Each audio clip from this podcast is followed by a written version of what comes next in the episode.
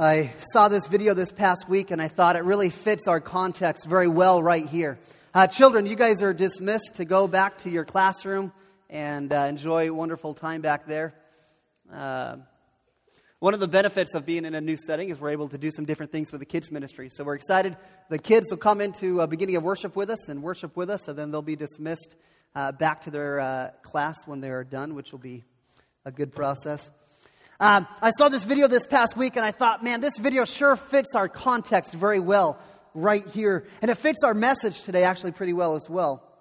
See, last week was a celebration. Last week was an exciting week that we celebrated the empty tomb on Easter. We celebrated the risen Savior. We celebrated the forgiveness of sin and the restoration that is offered through the sacrifice that Jesus made. And that was a great celebration.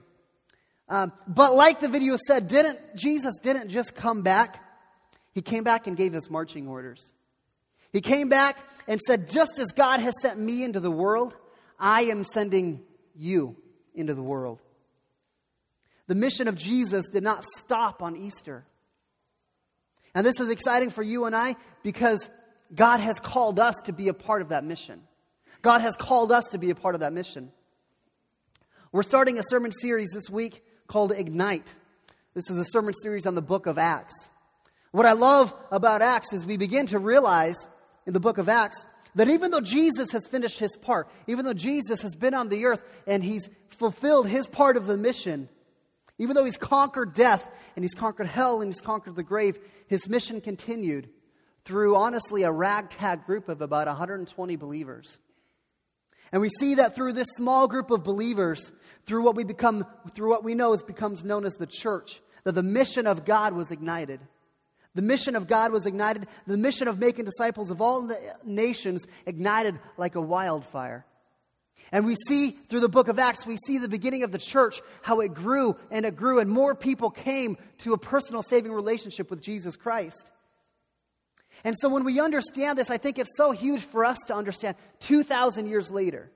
We're here 2,000 years later, and Jesus' mission is still active and is still strong and is still spreading. And Restoration Church, we're an example of that. We are an example of Jesus' mission continuing to spread. Because we are here because of that mission. We are starting this new church with the goal that we would know Christ and that we would make Christ known in this community. We're here because God has called us to carry on that mission. And so, as I'm trying to figure out, God, how do I teach and how do I how do I guide? How do how do I help me to know, God, what to do as a pastor to help us stay effective and being on mission? And God kept drawing me back to the book of Acts. And so we are going to be looking at the book of Acts and we see here these disciples who really had no clue what was going on. Jesus, their leader, had just died on the cross was resurrected and then rose up in a, in a cloud up into heaven. And they were obviously confused, thinking, man, what do we do now? What, what are we supposed to do? And the, these believers, they had lived and walked with Jesus for two to three years. And so many times during that two to three years, they often seemed clueless to what Jesus was trying to teach them, what Jesus was trying to prepare them for. But yet, despite their deficiencies, despite this ragtag group of 120 believers, God used this group to ignite the church, to spread the gospel, and to help people come to know Jesus as their Savior. And that's what I want for us as a young new church. I want us to learn from this first church plant in Acts. And I want to pray that we would be open, as the first church was, to allow the Holy Spirit room to move in our midst and to use people like you and I to ignite, to ignite the mission. So we're going to be in Acts chapter 1 today.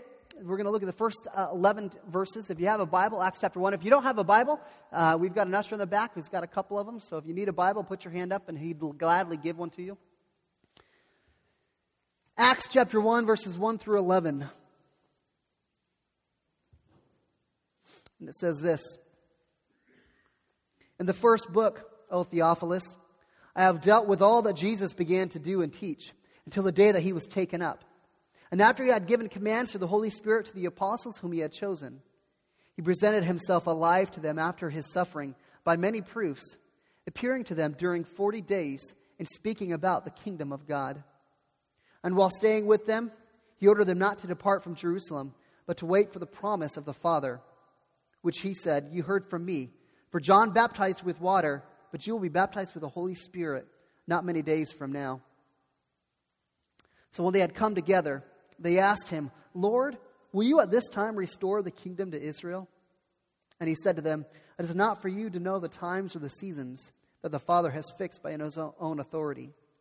But you will receive power when the Holy Spirit has come upon you, and you will be my witnesses in Jerusalem and in all Judea and Samaria and to the ends of the earth.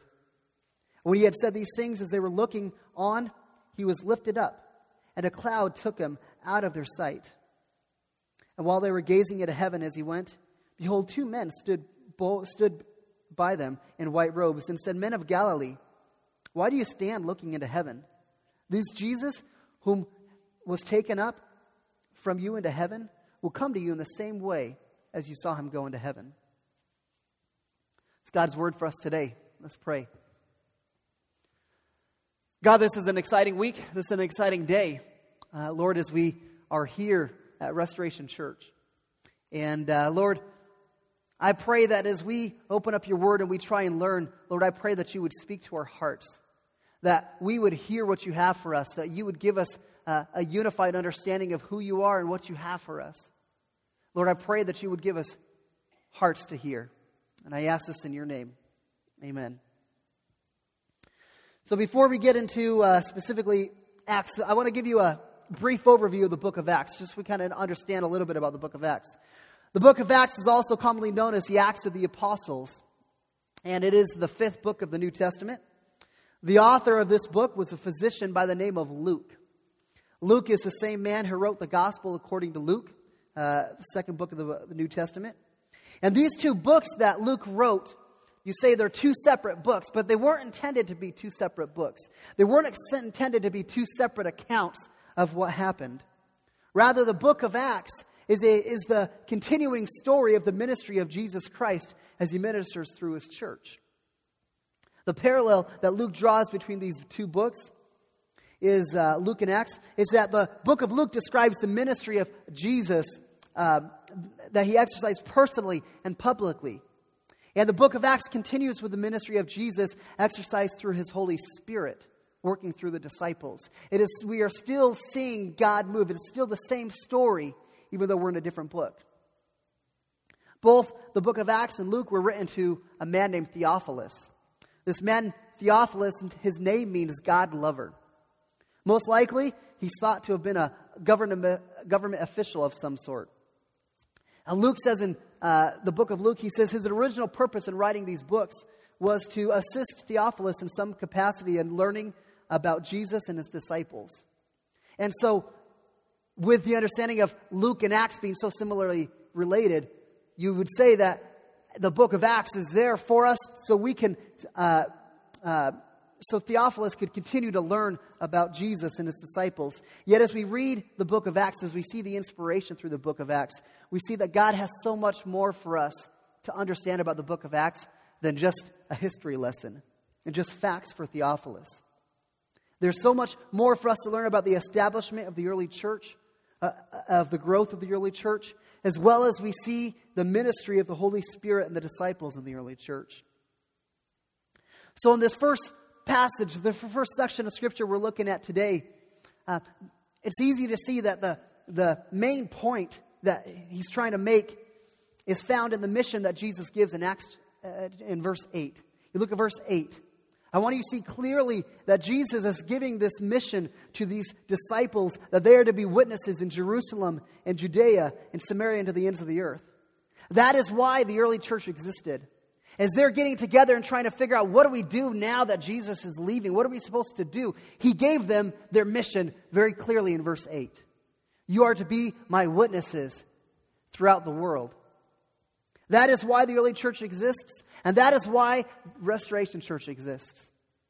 Our way of expressing this mission is through our mission statement, which is to know Christ and to make Christ known.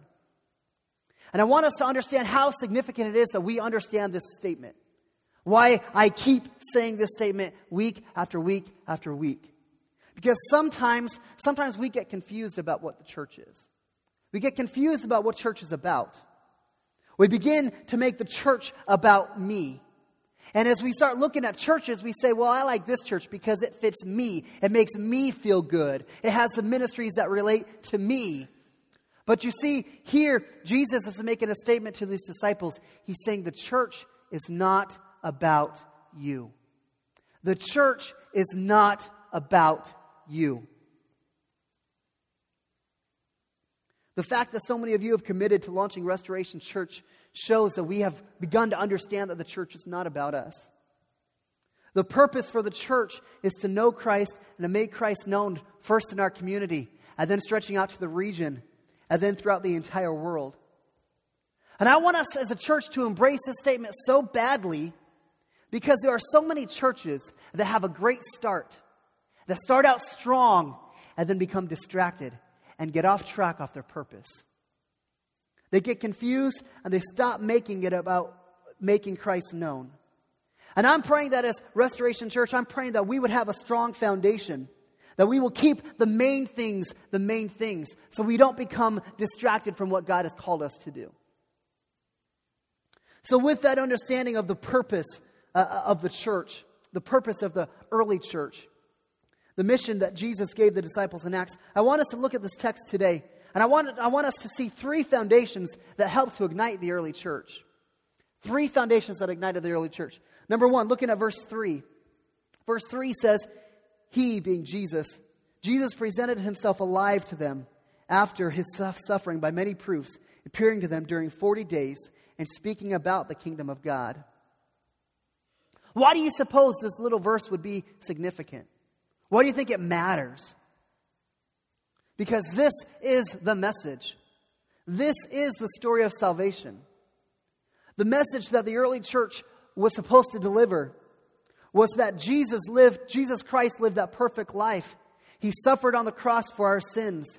He died, and three days later, he rose again, conquering death, hell, and the grave. You see, here in verse 3, we see that Jesus gave the early church a great confidence in their message. Their confidence was vital to their success. Because if they weren't going to be convinced of that message of the resurrection, then they would not have been able to fulfill the mission that God had given them, the mission that Jesus had told them. You see, this mission that Jesus gave them probably seemed like a little bit of an improbable task. It probably seemed like, you know, there's just no possible way that this could happen. You see, Jesus was commanding them to go into the world, the same world that had just rejected Jesus, the same world that had just sent Jesus to die on the cross. And Jesus is now sending them into that same world to convince them that this Jesus, whom they crucified, was actually the Son of God. And that the only way that they would have peace with God was through a relationship with this Jesus. Not necessarily an easy task to accomplish. And Jesus knew that these disciples, if they were going to be able to fulfill their mission, they had to have a deep conviction of their message. So it says that Jesus spent 40 days with them after his resurrection. For 40 days, Jesus gave them all the proof that they needed. Jesus gave them all the proof that they needed so that they could have a confidence in that message. In fact, over those 40 days that Jesus was on the earth, Listen to the convincing proofs that he gave them. Jesus revealed himself to the woman at the tomb, and she worshiped him there.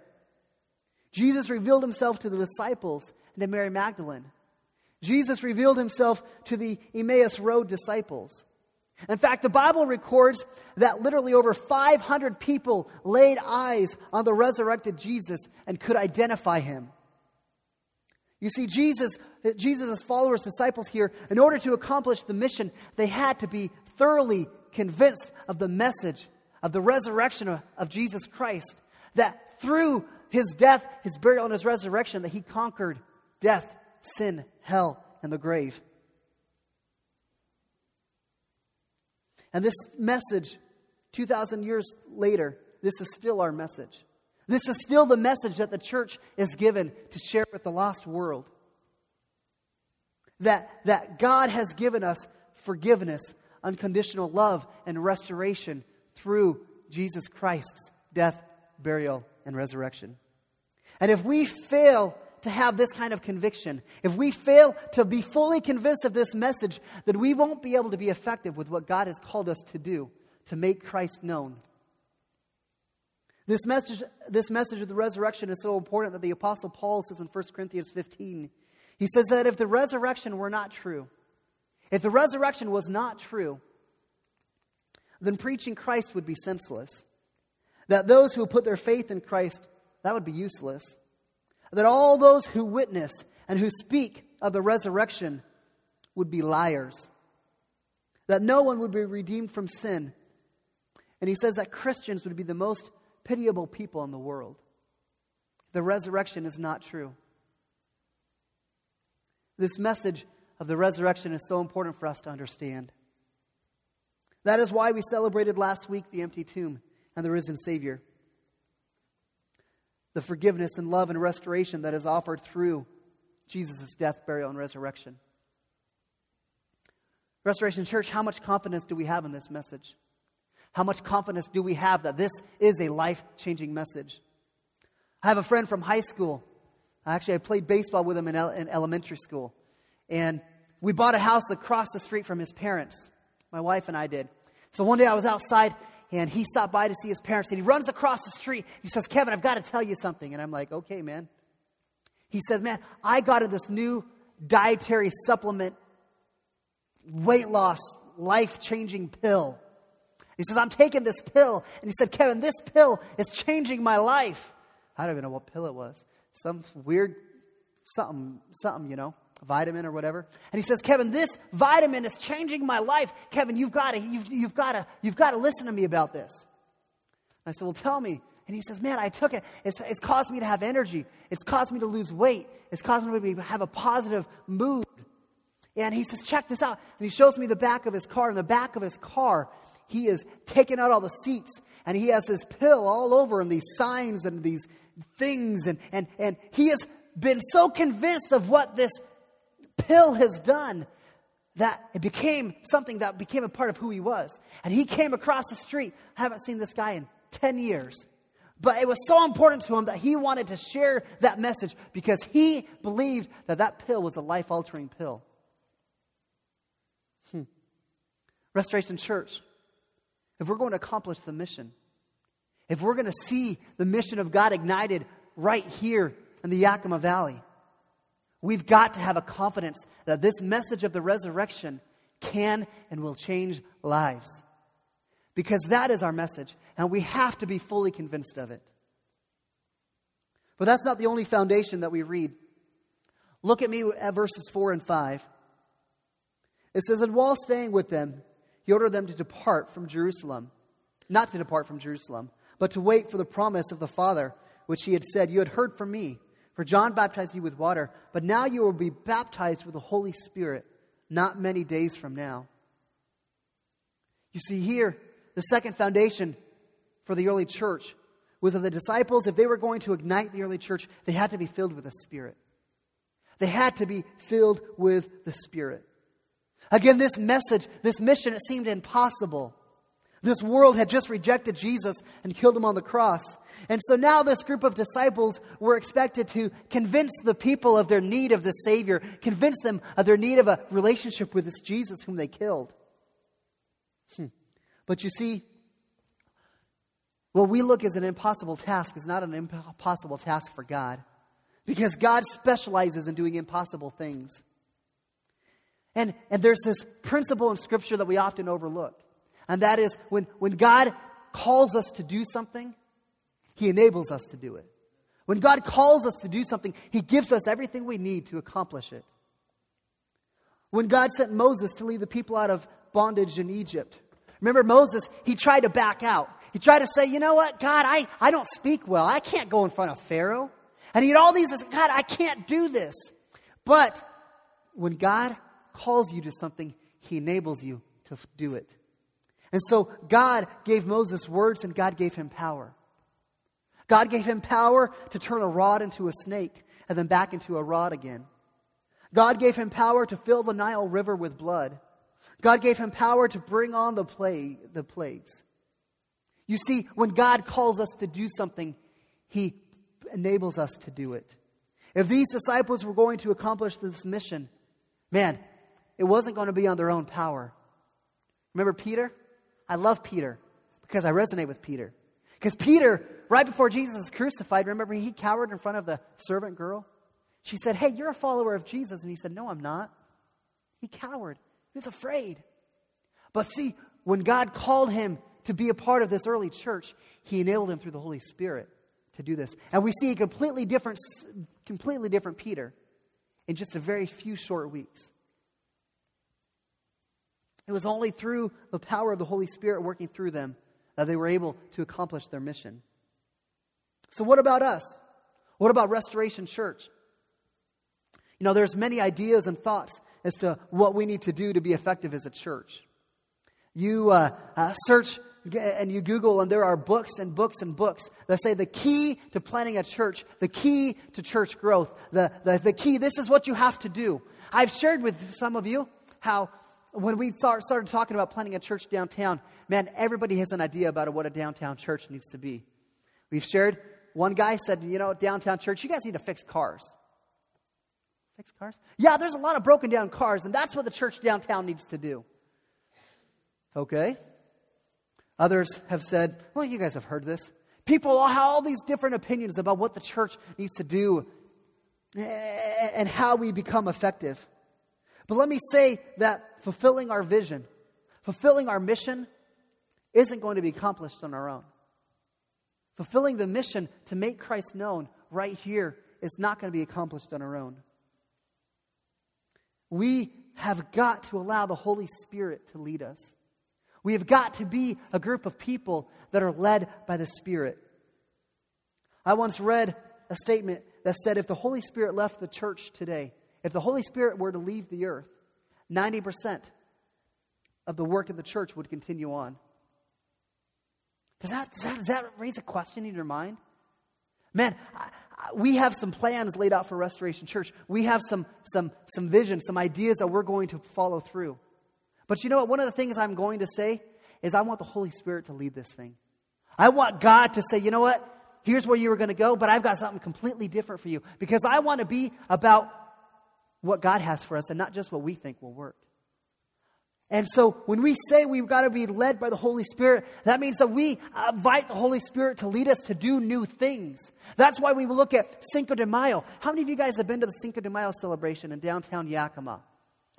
Two, three, four, five, five of us. Most of us have not been there, but we are going to have a ministry at that at that Cinco de Mayo celebration. And, and we're going to pray the Holy Spirit will use us in that capacity. And these are some of the things that we're looking and saying, God, do something new, do something with us. Allow the Holy Spirit to work through us. This is a principle that sometimes we miss, but I don't want us to, to, to look past it. Because if we're going to be, if we're going to ignite that mission, we have got to be led by the Spirit. And lastly, Look at verses 9 through 11. it says, When he had said these things, as they were looking on, he was lifted up, and a cloud took him out of their sight. And while they were gazing into heaven as he went, behold, two men stood by them in white robes and said, Men of Galilee, why do you stand here looking into heaven? This Jesus who was taken up from you into heaven will come to you in the same way as you saw him go into heaven. You see, here, this became the disciples' motive. This became their motive for mission. Their motive for mission came from their anticipation of the future return of Christ. I can't imagine that these disciples who were standing there in front of Jesus and see Jesus taken up in a cloud. And the two angels before, appear before them and said, Why are you looking up? Because Christ is going to return in the same way you saw him go. Christ is going to return on a cloud in the same way. And I can't imagine these disciples ever doubted the words of these angels. After what they had just seen, I can't imagine they would ever doubt the words of the angels. They believed with absolute certainty that Jesus would come again. In fact, most of the disciples thought that Jesus would return while they were still on the earth, while they were still alive. They knew that the first coming was over and they were anxiously awaiting for the second coming of Christ. Imagine the power of these believers as they looked toward heaven. And as they saw that, imagine how much easier their mission just became. And the purpose. Because as they looked to, as they looked up towards heaven, it resonated with them. It resonated with them so deeply that they realized this world is not the end. This world is not the end. They, they realized, man, Jesus is coming again. This isn't the end. This, there's that old hymn that says, This world is not my home. This is something those early disciples knew deeply. It became their motive. They were waiting for Jesus who could return at any moment. And with that knowledge, with that, that belief that their time here was short, that Jesus was going to come back again soon, man, they were obedient to their mission. They got on task to say, if Jesus is coming back soon, I better get busy with this mission that God has given us. If we're here only for a short time, disciples said we must get busy and make Christ known. Now, I admit, sometimes I lose sight of the second coming. Sometimes I lose sight that Christ is returning. I get caught up in the cares of this world, caught up in building my own security and building my own mansion here on the world, here in this world. And that's why I point this out today. That's why I say it was a foundation for this early church. Because imagine, imagine if we, imagine if we believed the second coming as strongly as the early church did. Imagine if we believed that Christ's return was as imminent as that early church did. What a difference would that make in the way that we live our lives? Imagine the kind of difference it would make if we realized, man, Jesus could return at any moment.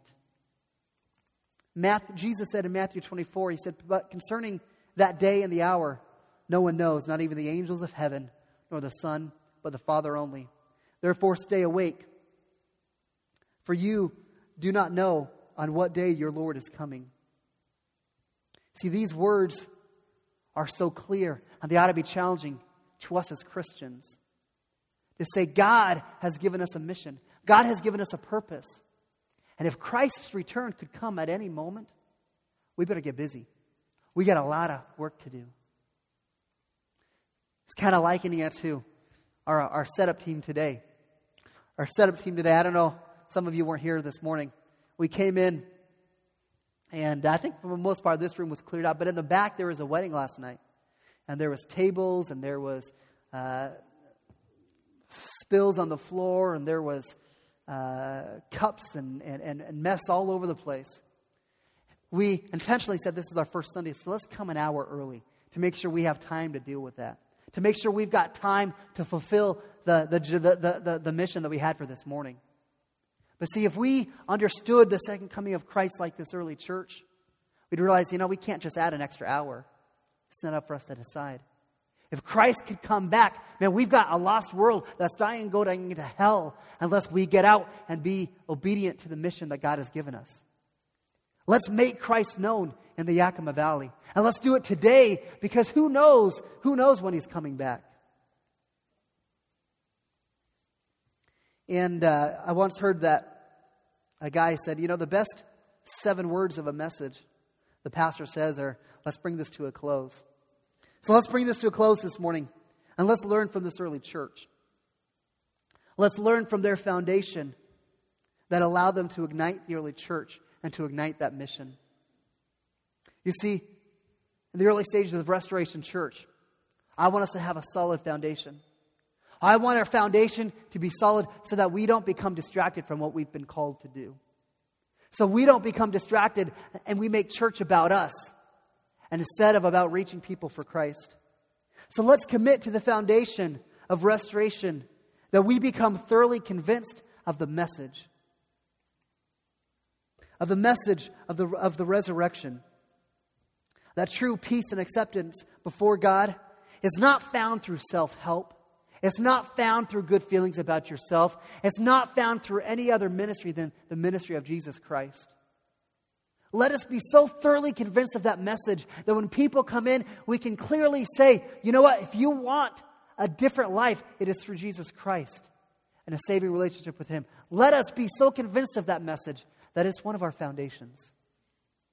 Let us build our foundation on being filled and led by the Holy Spirit.